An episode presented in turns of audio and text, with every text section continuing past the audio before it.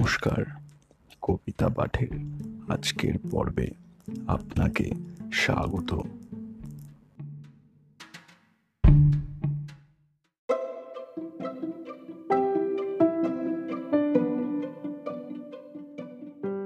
আজকে আমার নিবেদন কবি সুকুমার রায়ের কবিতা, দুষ্ট লোকের মিষ্টি কথায়।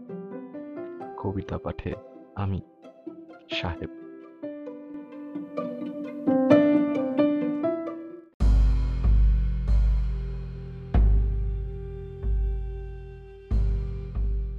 দুষ্ট লোকের মিষ্টি কথায় নাচলে লোকের স্বস্তি কোথায়?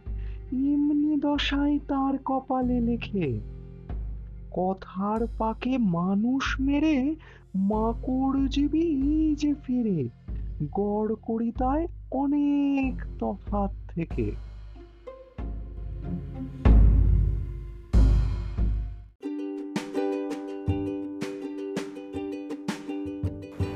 শ্রোতা বন্ধুদের কাছে অনুরোধ।